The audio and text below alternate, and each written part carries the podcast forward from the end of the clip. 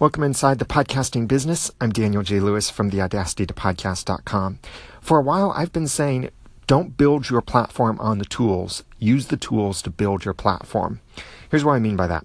Do you remember Blab? Blab dot I M from several years ago. It was a great platform for video chat, hangouts, live streaming, engaging with your community and such.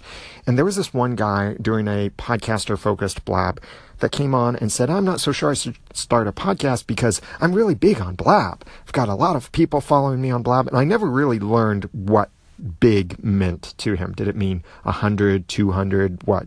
Because on a podcast, you can have thousands or tens of thousands, depending on your kind of material and reach and what you do to market it.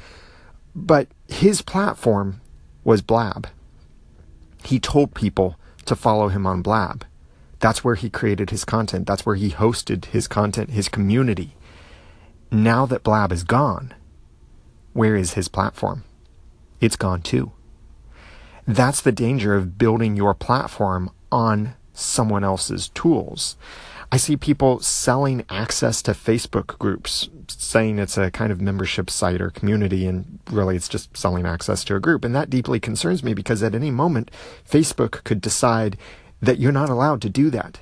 Or Facebook could decide that your group uh, violates their terms, or that posts in your group will no longer be as prominent to people who are members of that group, or people can advertise to your members of that group and thus steal your customers away to other things. And besides all the management issues with it, do you really want to be at the mercy of someone else when it comes to your business, to your platform?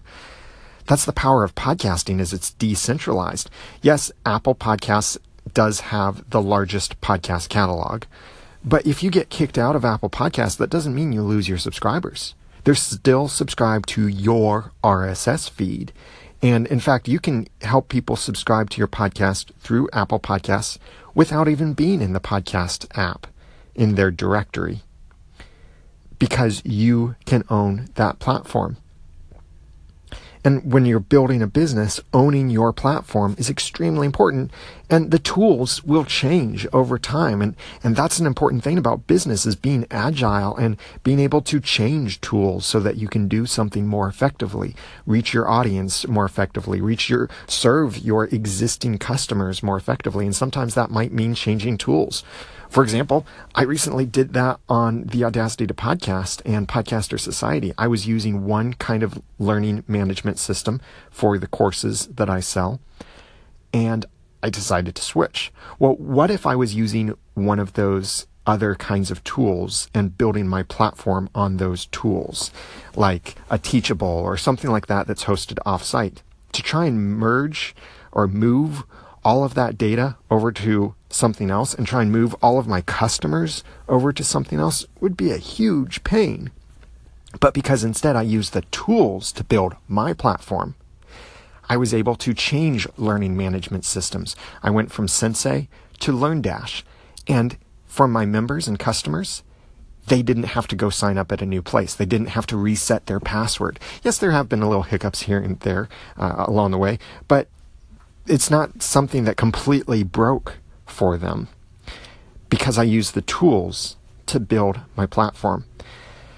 This really concerns me when I see the latest, greatest thing come out. In fact, I'm using one of those things that people have a crush on, it seems, Anchor. I'm using Anchor for creating at least this initial uh, batch of episodes of this podcast inside the podcasting business. And Anchor is a tool that really tries to be your platform as well. It's very, very difficult, if not po- even impossible, to have your own platform and own your platform with Anchor. There are some ways that you can do it, but it means having to be quick, having to be thorough, having to communicate technical things with Anchor and working with their support team. And there are some things that they just don't have set up well. Uh, actually, I do hope to be talking to someone from Anchor soon about ways that they can fix what's broken about their platform.